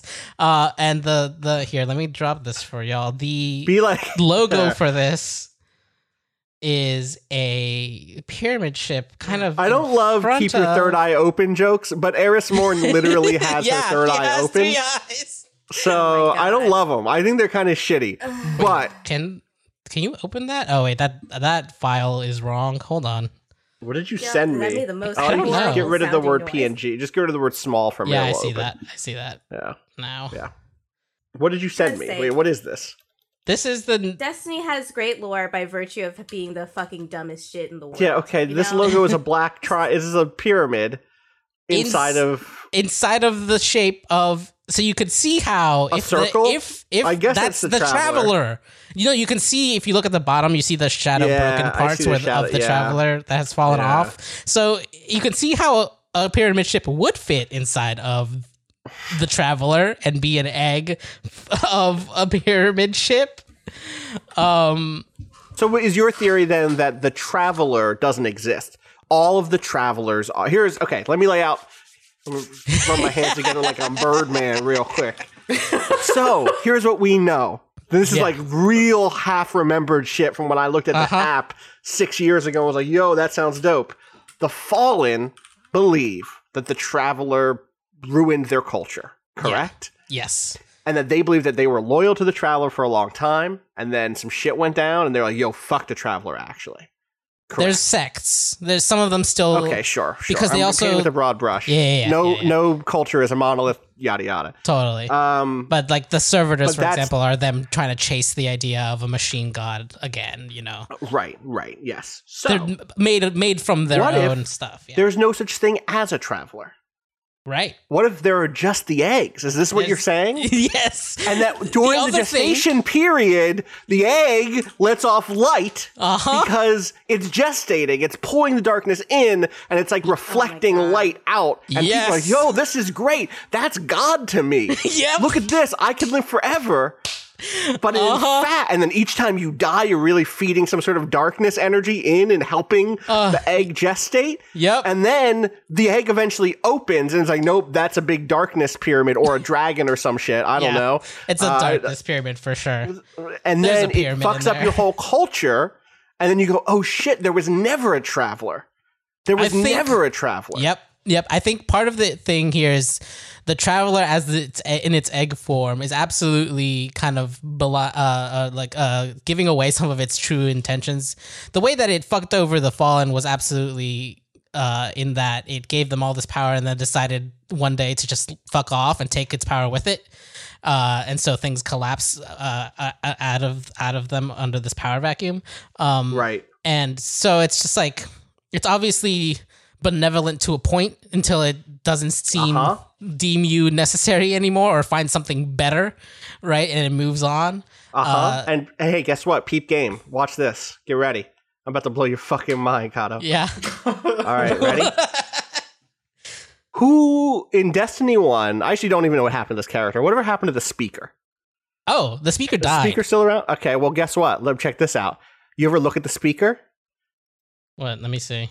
Here's the speaker. Yeah. You ever fucking look at the speaker upside down? What's his head? No, no. His head is a fucking egg. That's an egg. Cado. That's an Oh, egg. no. That's an egg. That's an egg, my guy. Oh fuck. Oh Jesus Christ! For the fucking egg. That's an egg face. That's my, an my, my man's yeah. egg. My man's face is an egg. Bill Nye knew all along. Yeah. wait, so wait, what, what did happen to the speaker? He died in Destiny. He did die at the beginning of Destiny 2, yeah, right? he died at the beginning of Destiny 2. He also admitted at that point that he never actually spoke to anything. He's like, I'm a fucking phony. He yeah, he was he was a you know fake space space pope. Um, Damn. totally uh, talking to no one. Don't just you hate it when your fake your space post turns phone- out yeah. to be a faker? I hate it. Yeah. Fucking gotta uh, hate it. yeah. There's a there's a couple more uh, things where like Please, please the, give the, me your. the the the traveler is was was at one point the only known paracausal object in the universe, Mm-hmm. meaning that it broke all causality and like rules of time flowing in one direction until we found a pyramid, and it turns out they're also paracausal. Uh, which seems like a startling, you know, coincidence that the only two things that we've ever found that uh, totally break these things are this round thing and this uh, pointing thing. Hmm. Man, uh, fucking, he's fucking spitting right now. Cado, brother Cado. I love it. Look, Ah man, can I get an amen out here? Talk to me more about paracausality. Yeah, I'm about to start speaking in tongues, please. Uh.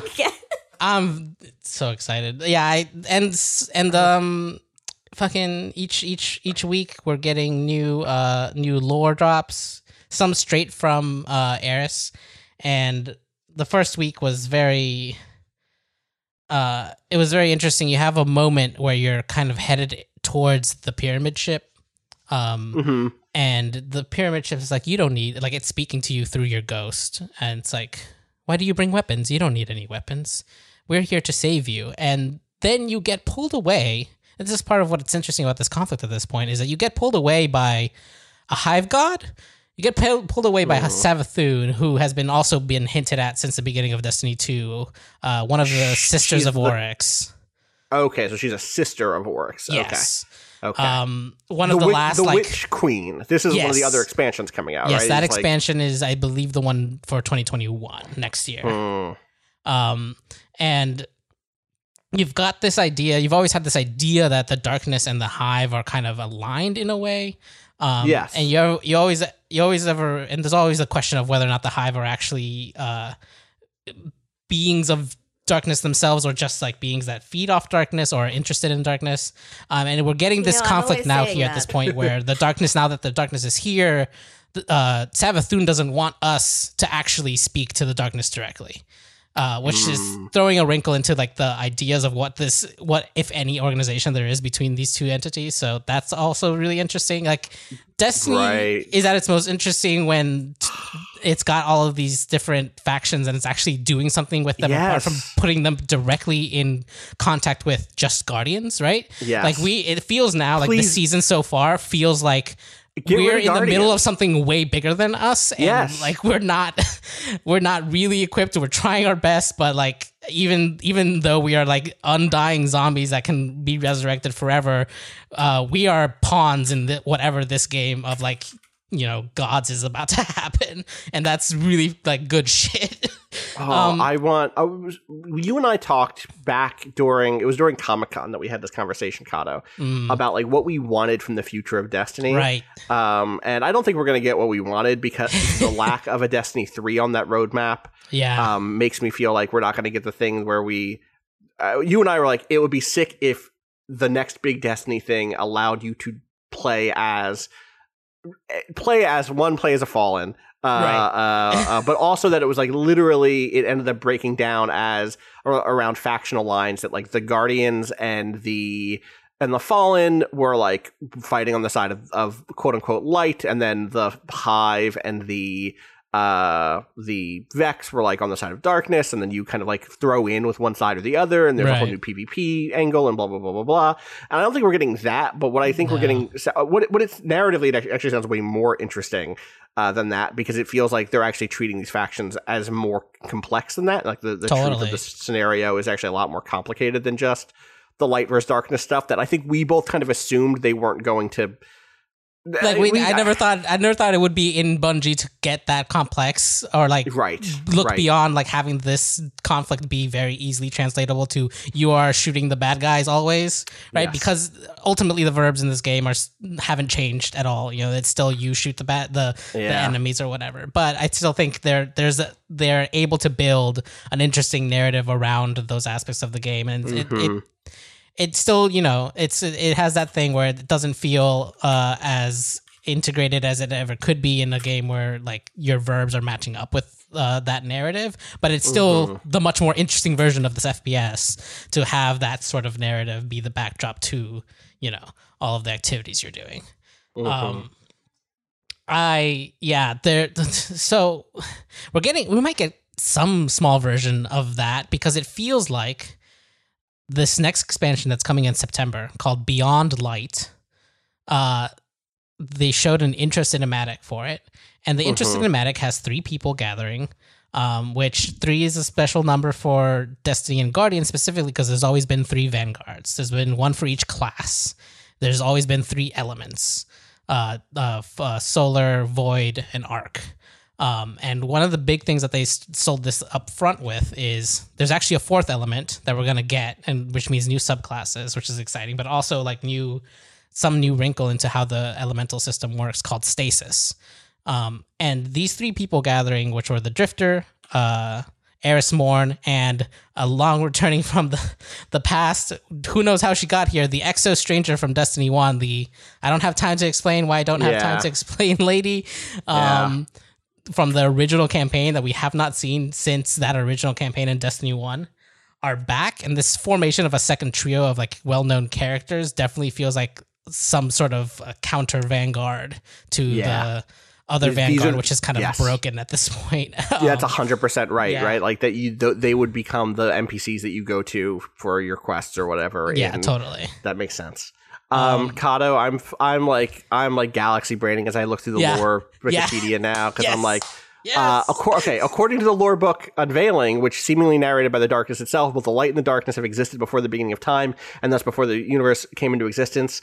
Uh, that is literally the chicken and the egg. The question of like what came first, What the light came- or the darkness.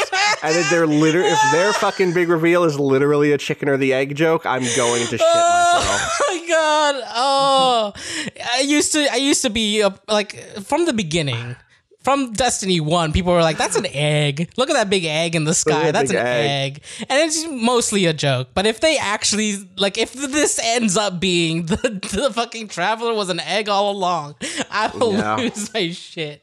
Uh, Yeah. But I'm also ready to bet on it. I'm also like, that's what absolutely where they're going, and I'm loving every moment of it.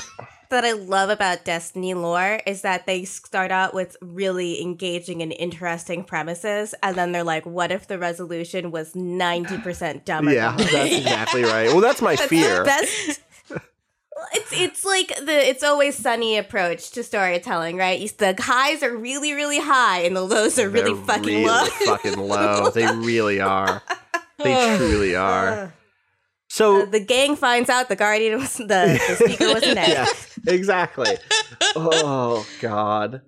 Well, It's T minus three minutes until the Sailor Moon ColourPop collection restocks. By the hell way, hell yeah, refreshing that page. Great. Shit. Cado. Thank you for keeping us up to date. I'm so Yeah. glad we. I'm so glad we came back to Destiny to talk about this. Like hearing the thing that's still fucked up to me is just like oh, anytime we talk about Destiny, I'm like, I want to play Destiny, and then I play Destiny for like you know four hours, and I'm like. This still isn't exactly what I want from it Right. because what I want is a game that, that that digs into all of this stuff all the time, and right. I, it's just it's not that, This- and they, they shouldn't make it that because that's just for me. I know that's just for me. Or maybe they should. I was gonna maybe this is say- a like good that too, season but- for that. It feels like because Yeah, you're, you're getting a lot of that in even like in mission in cutscenes. Like that's Mm-hmm. not just regulated to the lore books, which is a big problem. Where like in mission you would be like. You are the space cup. Go shoot the baddies, and like that's all you would get from the voice actors, even. um, but this time around, it feels like a lot of that is being integrated. You're getting kind of a little extra flavor from the lore instead of it the lore being where the interesting stuff is, and all of the in-game cutscenes being kind of like, uh, you know, we're not really talking about this very much. Um, but yeah, uh, this definitely would be a good season if you're interested in that stuff to to hop back in especially as they kind of ramp up to the September thing, which should be really interesting too. I'm loving it. I'm loving Destiny again. I'm sorry, I have been thrown off because I got a, a PR email just Uh-huh. now, a press release. I don't know if I should even broadcast this because this feels like it's too. I feel like th- I don't know if I should trust it. Normally, I just trust press releases when they come Uh-huh. in that they're telling me the whole truth and that I can believe them and just repeat verbatim whenever it comes in. Obviously, because you know why would a PR person lie to you about something? Uh, this one says Billy Mitchell, Donkey Kong and Pac Man champion, has been vindicated by the Guinness Book of Records as they reinstate all of his previously rescinded records. After an investigation into the reports that Billy Mitchell cheated, they have decided to give back his records in a decision made announcing that they are legitimate records that Billy did not ch- and that Billy did not cheat. Wow.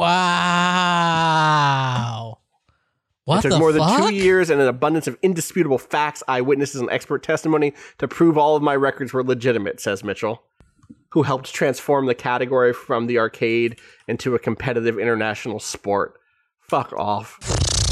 Well, fuck that. Uh, their one key finding of the investigator, apparently, wait a second, yeah, okay, uh, is talking to someone who explained that what Twin Galaxies' new owners asserts about Billy Mitchell's score is simply not possible. There has never and will never be an emulation board that plugs into a Donkey Kong machine. It's simply impossible for anything but legitimate hardware to have been inside of Billy Mitchell's machine. Uh, and then someone else basically says, uh, after reviewing it and reproducing similar games, I can say this is legitimate gameplay. Uh, and then it, it seems like I do not see a reason why Billy would need to even use MAME or save states to film both games with his with this style of play. So this seems a lot like he paid some people to say that he was so good at gaming he'd never need to cheat. it seems like that. I would not I would not explicitly allege that because uh, the end of this is view lawsuit at blank. it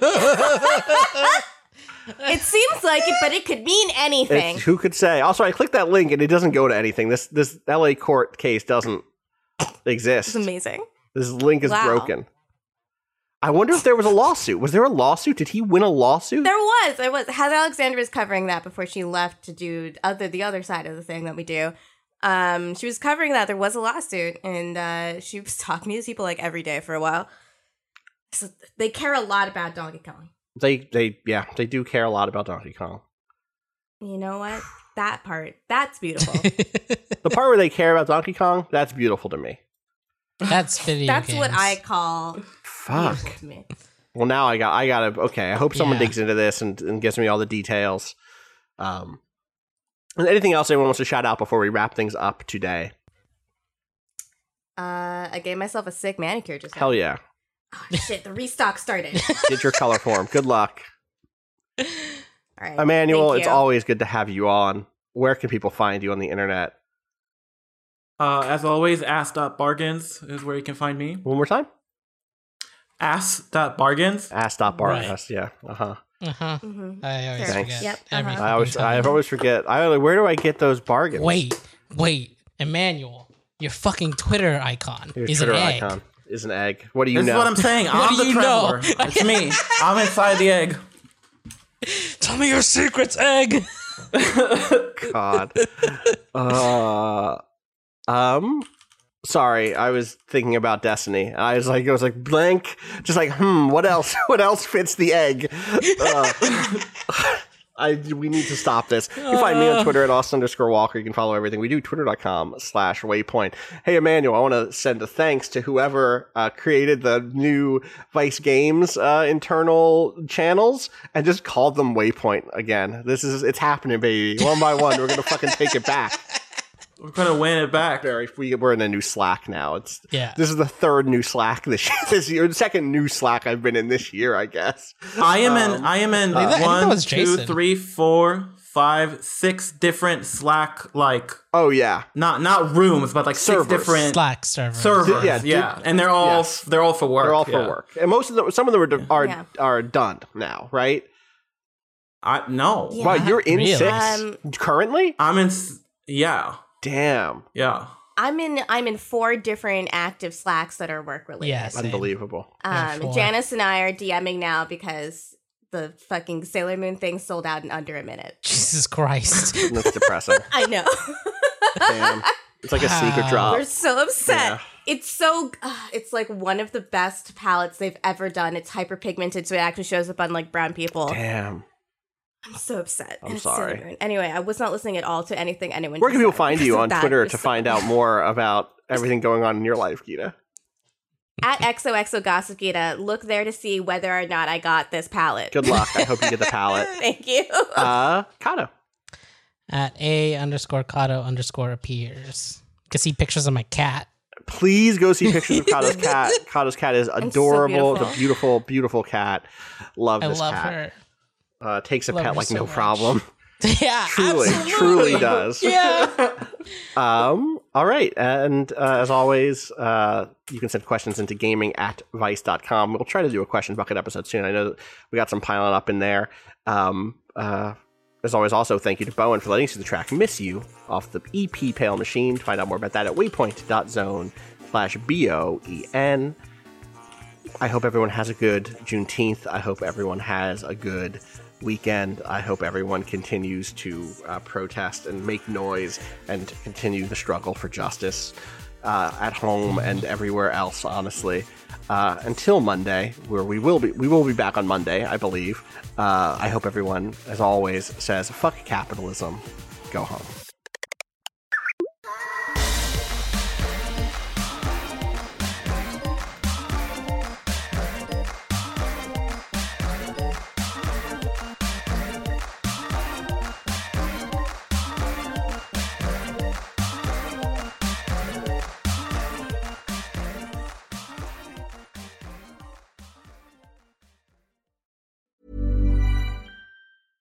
When it comes to your finances, you think you've done it all. You've saved, you've researched, and you've invested all that you can.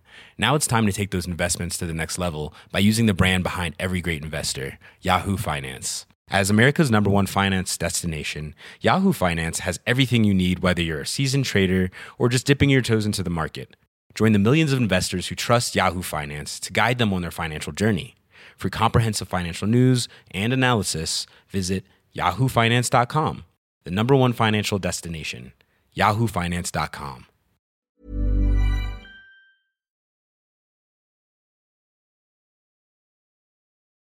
Hello. Hello. Ella ran in the room yelling. She's not gonna like moving very much at all. Oh, cats hate moving. Emanuel, you're you're muted yet again. Sorry, I said cats hate moving. Cats hate change. And my Yeah. cat especially hates boxes. So not gonna be a good time for her, I don't think, Manuel. How are you? I'm good. I'm good. I'm excited that it's the end of the week. Yeah, it is the end of the week. I'm excited not to beef with anyone for the rest of the day. I'm excited that you're not gonna beef with anyone for the rest of the day, Mm, Emanuel. No beefing. No beefing. Living No up beefs. beef beef free st- lifestyle.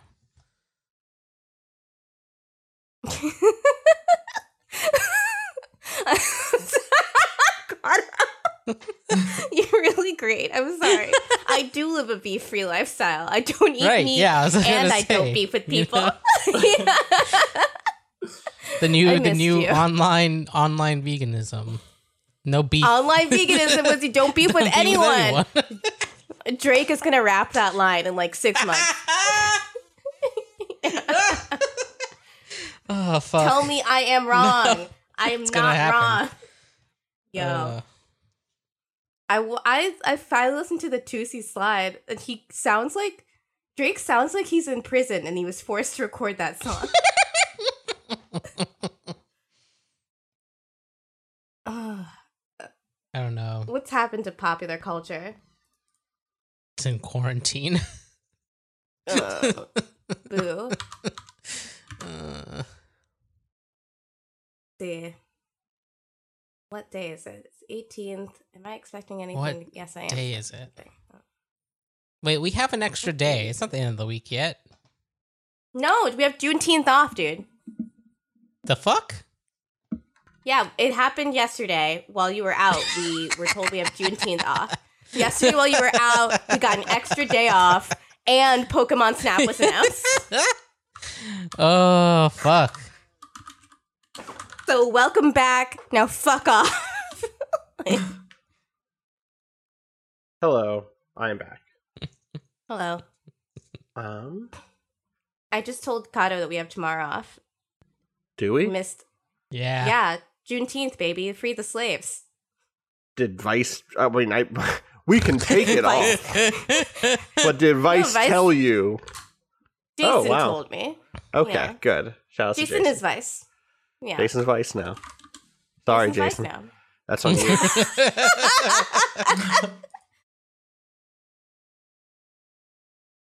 Hello. Hi.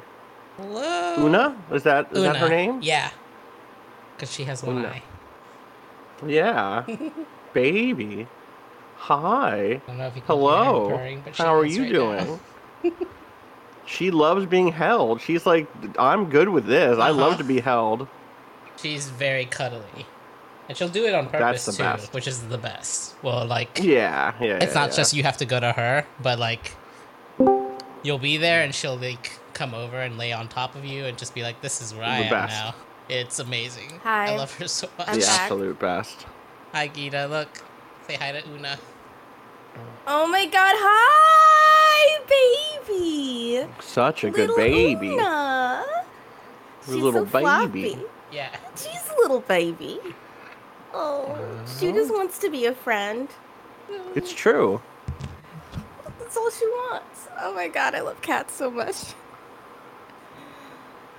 Uh, I'm. I'll save it for the show. Never mind. I was going to talk about a video game, but you know what? Fools. the fool's mistake. To Yeah. Talk about a game before the pod. Going for a pod. Um, I mean, what's the game so I know how to throw to it? Gonna I'm playing. Hades. Oh, nice. I've just started just playing a ton of Hades every yeah. day. Hell yeah.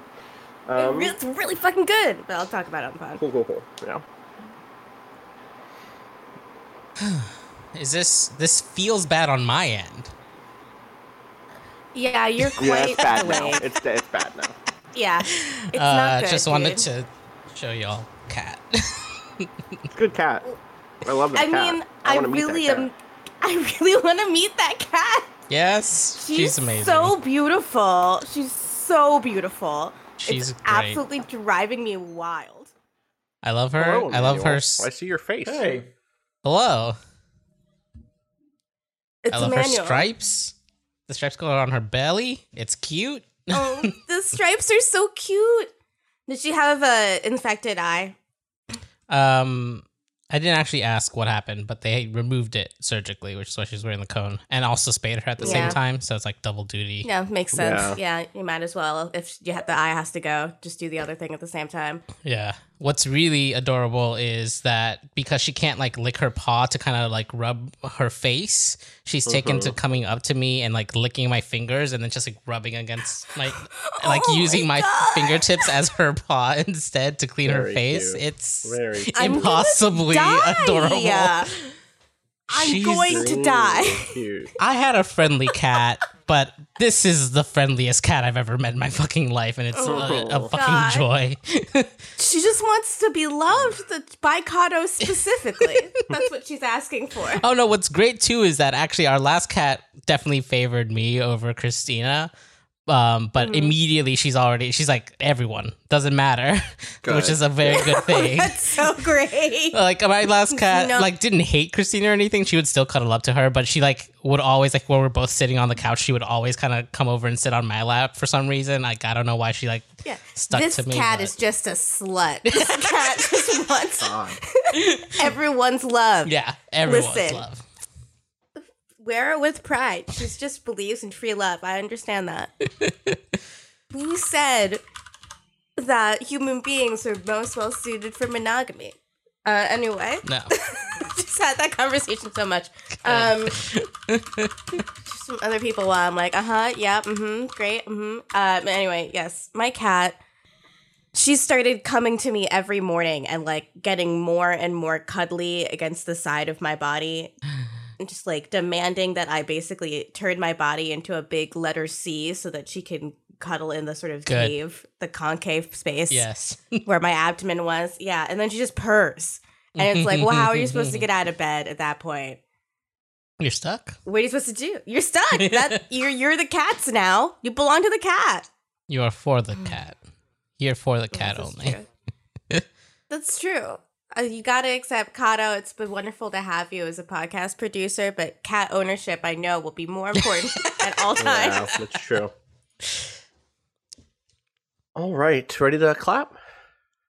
No. Emanuel?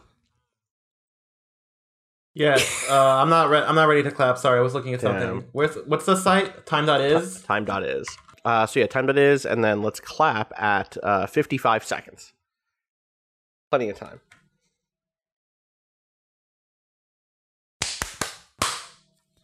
Nice. Did we get four? I think so.